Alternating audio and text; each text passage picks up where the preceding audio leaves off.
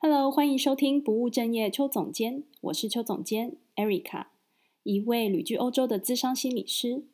希望透过我自己在生涯上的探索，以及对于生活中心理学的观察，可以分享给你，带给你更多的幸福哦。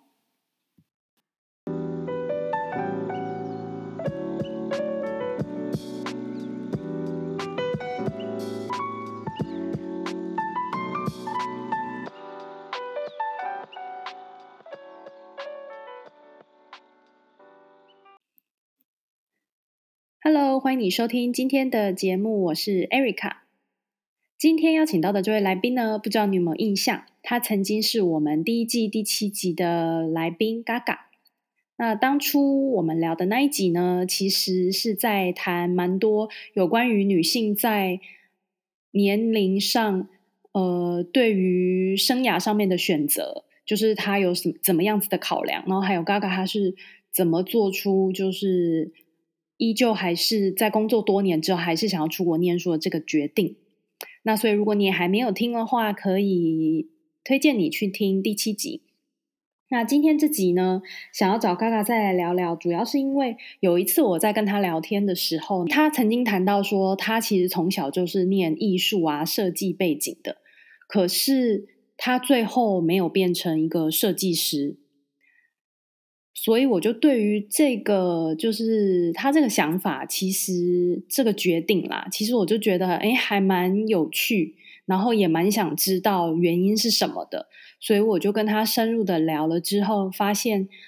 他的经验或许可以带给大家一些不一样的体会。那所以今天就想要邀请 Gaga 跟我们分享一下他在选择现在这个工作，还有之前的一些工作经验，他的考量是什么？那我们就欢迎 Gaga。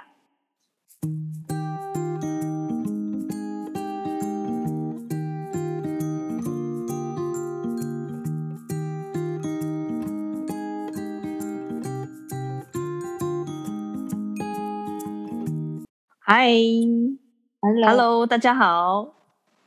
嗯，那 Gaga，你要不要先介绍一下你自己现在的的工作？Uh, 我现在呃在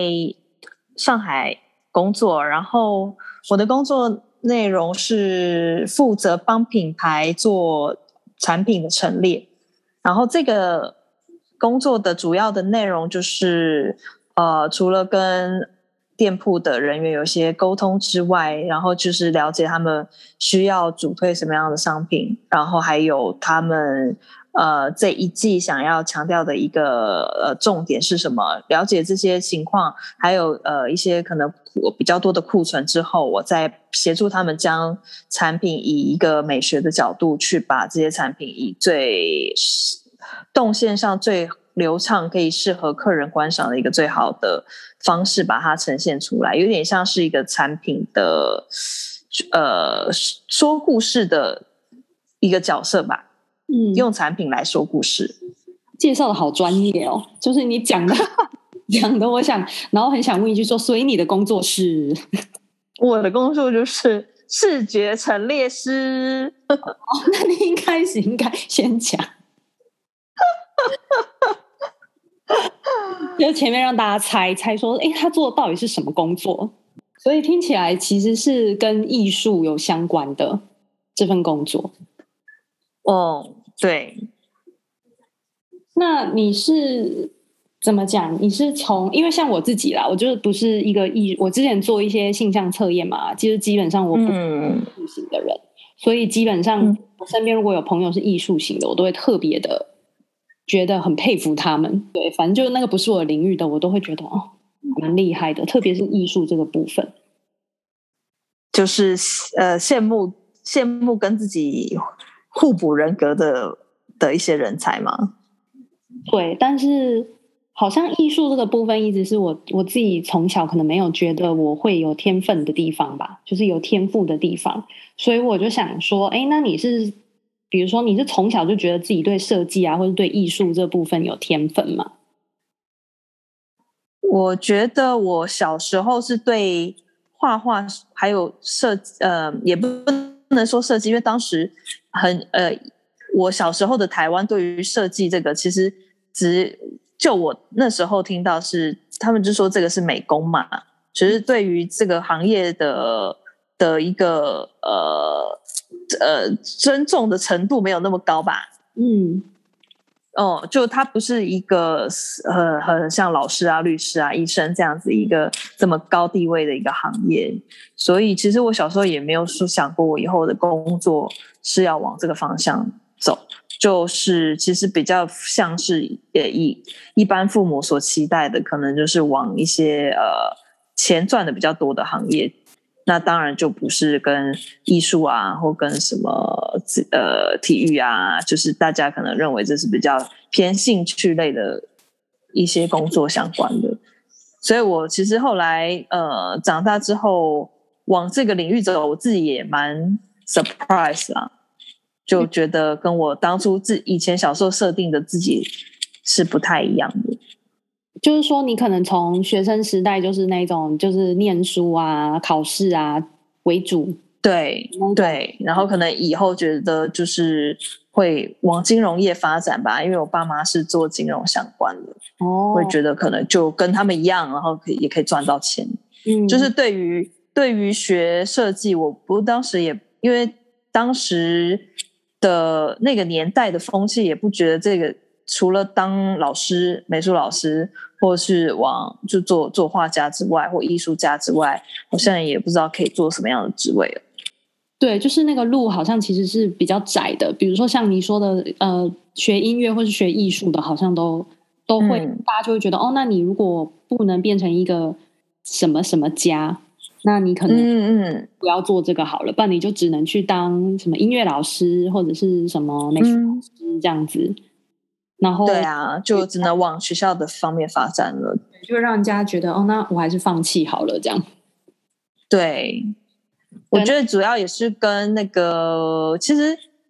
呃，跟社会整个呃需要的人才也是有关系的，一个社会的大方向有关。因为确实当时在呃台湾，就是在亚洲来说，是做做美术相关的工作确实不太多，而且发展也有限，所以。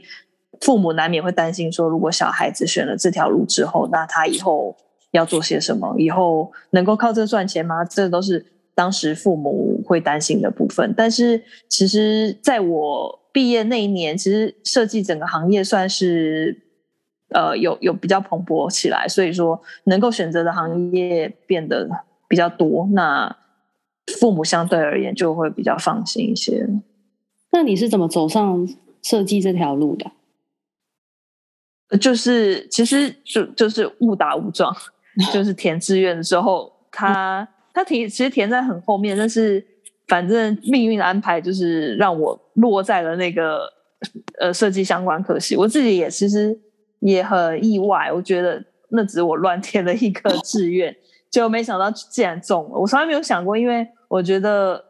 呃，喜欢画画这件事情本身是我的兴趣，我没有想过要把它当成我的职业。我觉得如果它变成一个职业的话，应该会蛮痛苦的吧，因为我就等于是没有其他的兴趣了。哦，就是如果它要变成一个赚钱的工具，对你来说就会有压力。可是其实你原来做你很开心的。嗯，是的，嗯，就是这种感觉。哎，我觉得填志愿很有趣，欸，哎，就是很多人都跟我说，包括我自己，就是填志愿，你你往往上的都是那个你完全没想到的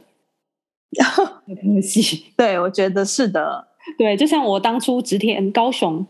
一个学校而已，就中了高雄这个学校，我就很傻眼，我就觉得，嗯，我提了好多，填了好多其他县市，然后都没上，然后就上了一个高雄，然后我又是高雄人，这样，所以我就会觉得这是什么 什么命运啊？很无聊，是不是？又继续在高雄？对对对对对，就是我就觉得大家填志愿好像背后都有一个还蛮有趣的故事，但是好像通常都是上了一个你可能完全意想不到的一个科系这样子。嗯，其实它也不算意想不到，因为它也是在你的可预测范围内被填进去了，但只是没有想到竟然会落在那。就是你那时候可能你也填了很多什么金融相关的，是不是？然后嗯嗯嗯，是的，填了想说那不然填一下设计这样子，结果我没想到，对啊，既然就是他，那就是命运咯。对呀、啊，那你你实实际就是念书之后，然后之后工作是怎么样子呢？呃，后来念完书之后，觉得呃，其实也不排斥做这方面，所以，所以我毕了业之后，当然就是工作就是选选择做继续做设计，嗯，当设计师，当平面设计师，然后嗯，当时也算蛮幸蛮顺利的，就进了这个行业，就就做了平面设计师，嗯，然后一直到其实现到。到呃，现在也算吧，跟其实跟设计也是相关，只是说可能从平面，然后变成变成到呃一些立体的东西，然后进而接触到产品类的摆设。嗯、所以你之前的就是、嗯、呃平面设计师，他的工作内容是怎么样子？跟现就我完全跟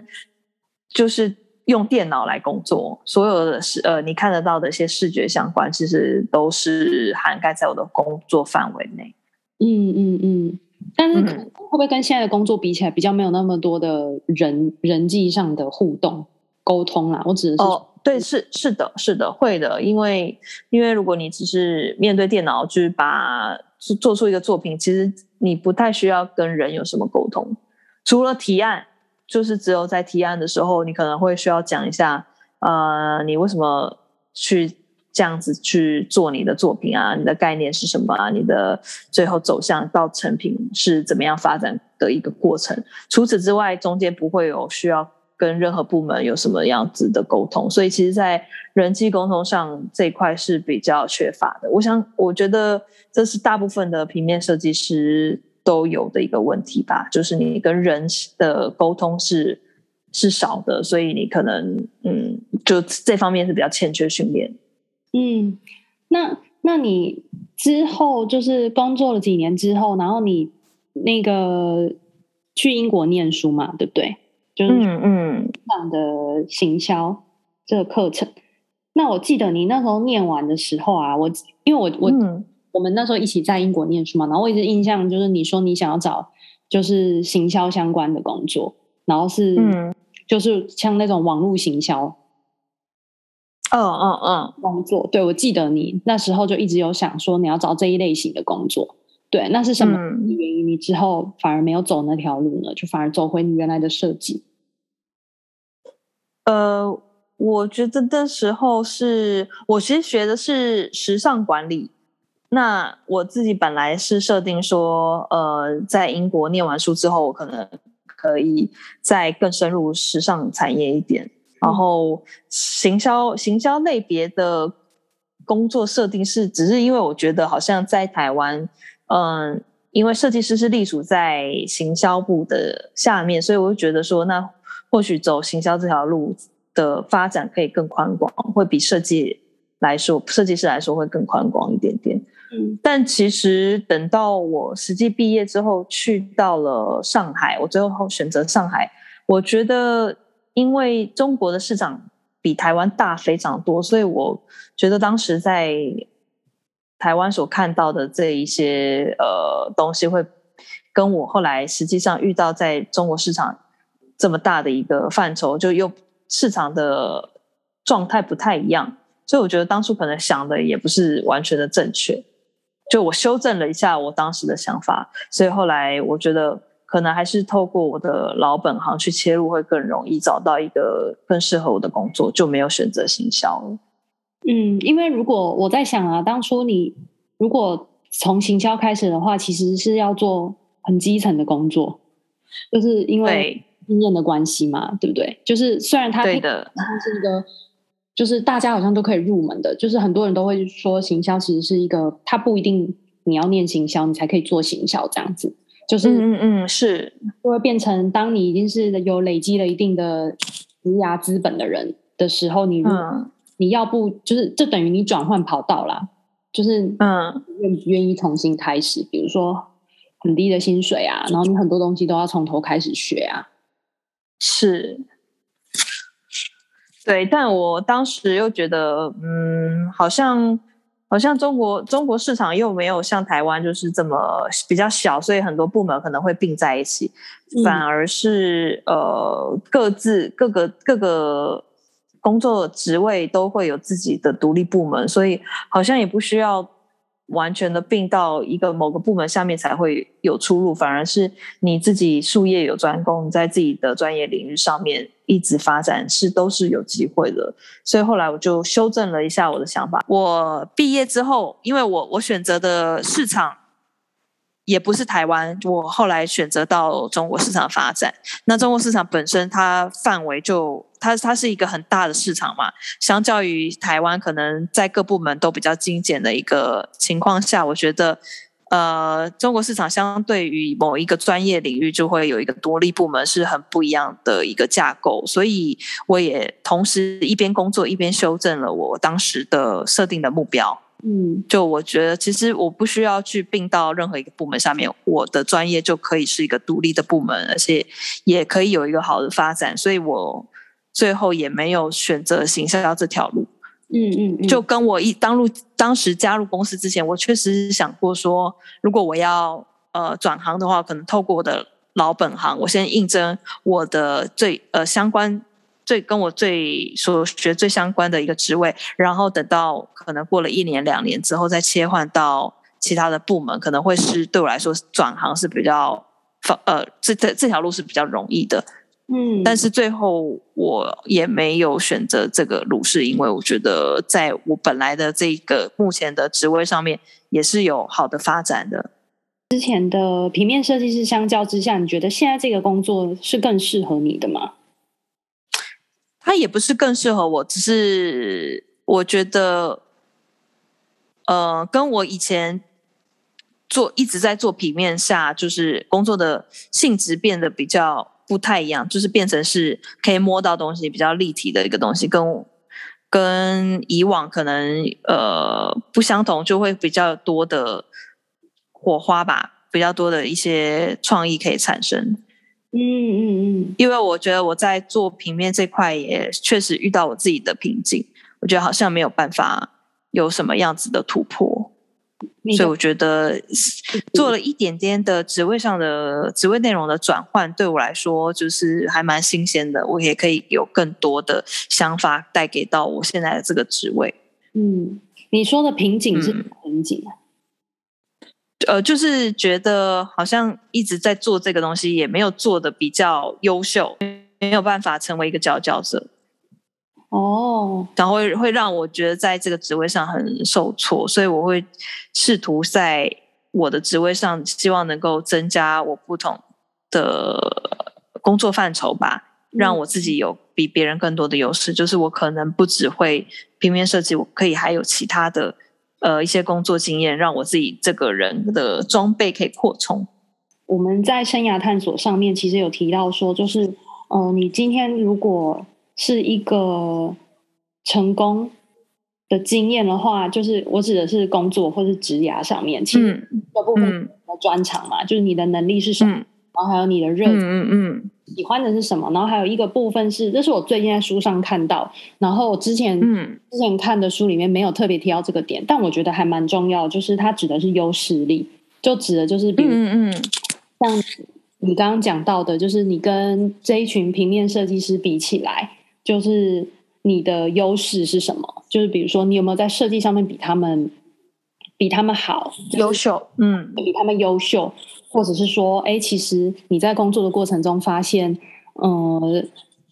有时候在设计这个部分，其实会让你有点受挫。嗯，对。然后，嗯，又接连到你现在的工作，我就会觉得，哎，现在这个工作好像比较可以发挥你的就是优势吧。就是对我来说，我觉得你在人际沟通上面这个部分，其实是还蛮有优势的。就是，嗯，很好。呃，我觉得也是因为就是常年累积的工作下来，你会一直在探索你自己到底是什么样子的人才吧。嗯、我觉得我不并不是在某一个领域上非常非常强，有非常突出的一个表现，但我觉得综合评估之下，我跟某一个很厉害的平面设计师比起来，我可能比他拥有的呃广度会再更广一些。嗯，哦，但我可能在某一个专业上做不到最顶尖，做不到一百分。嗯，就是可能，但我可能在不同的面向，我可能都各有可能六六十分或七十分。嗯嗯，我觉得，所以我就后来我就放弃，一直专攻在平面设计这一块了。嗯，因为你刚刚前面有提到说，其实很多平面设计师他们可能在人际沟通上这个部分其实是比较缺乏的。可是刚好你也在工作跟探索的过程中发现，哎，你在这个部分其实好像是比他们。有优势的，所以是相对起来，现在这个工作对你来说，好像就会比较怎么讲，比较得心应手。做起来，对，做起来比较得心应手。因为我现在的工作内容不是只是在做一个创作，它更多的是要先沟通，然后了解对方的需求，嗯，还有公司的需求，还有公司的一个整体的策略发展，然后。给，然后所以你才有办法去相应做出适合他们想要的一个陈列。你懂对啊，说什么？然后你也可以知道，比如说消费者他们的想法是什么，然后要怎么让这两个东西是可以有有交汇点的。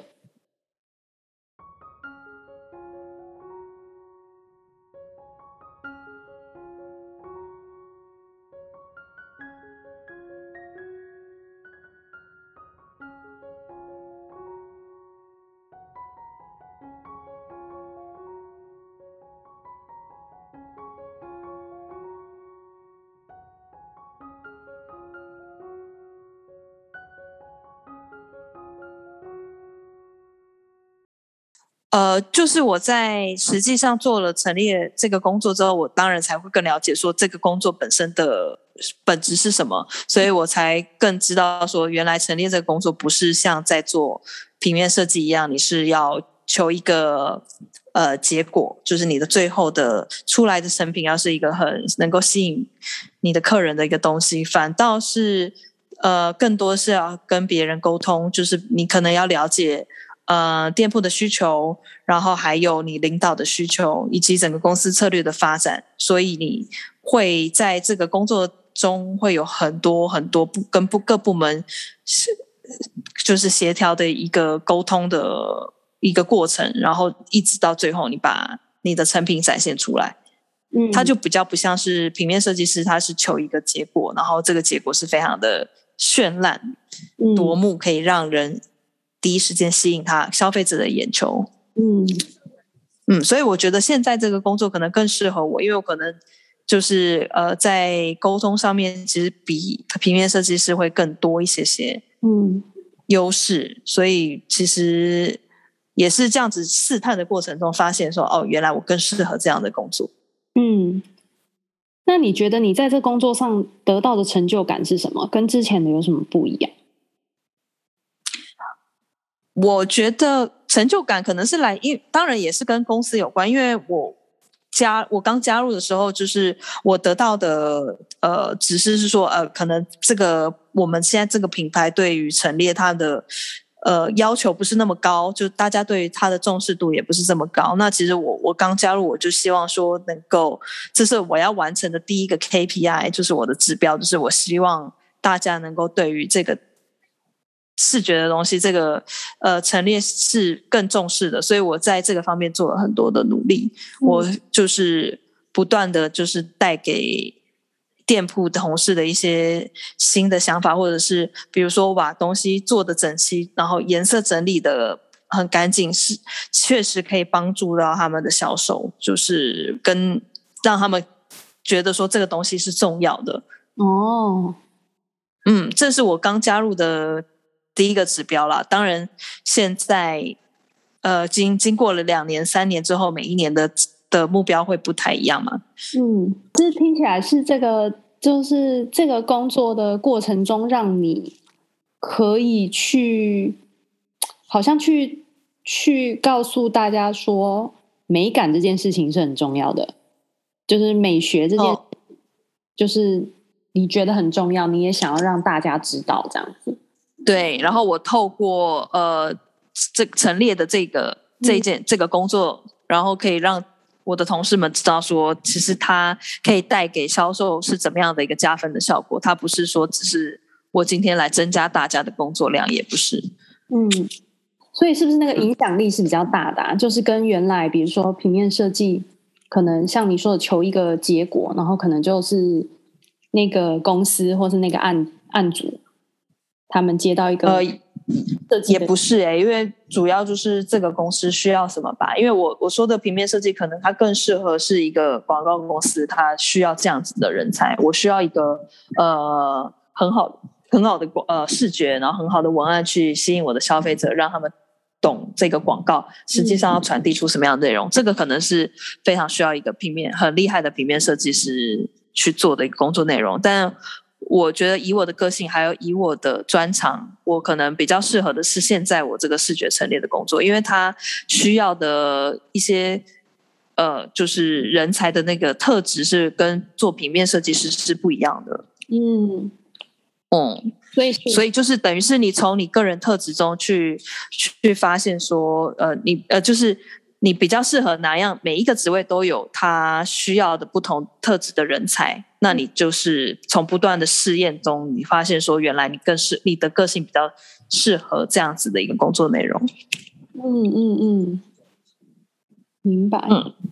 所以我觉得你想表达的其实是能力跟性格，其实是会让你可以更知道自己是不是适合这个，嗯，就是这个职业。嗯嗯嗯，我觉得应该是大家呃，当然说你可能越了解自己的人，可能在一开始的求职路上会是比较轻松，而且很快就找到自己适合自己的工作。那就是每一个人的呃，发掘自己的路都不太一样嘛，所以每一个人在这个过程中，就看你你试验的时间是需要多长，或者是在不同的时间点遇到不同的人，也是会有。不同的发掘，那当然，如果找到适合自己的工作，持续的坚持努力下去，就一定会是有好的好的回应，好的报酬。嗯嗯嗯嗯，好，那很谢谢嘎嘎今天跟我们分享，就是我觉得聊到还蛮多，就是关于你自己在，就是其实你还是一直走在设计的这个路上，只是你稍微。呃，比较知道你自己适合什么，然后找到对你来说比较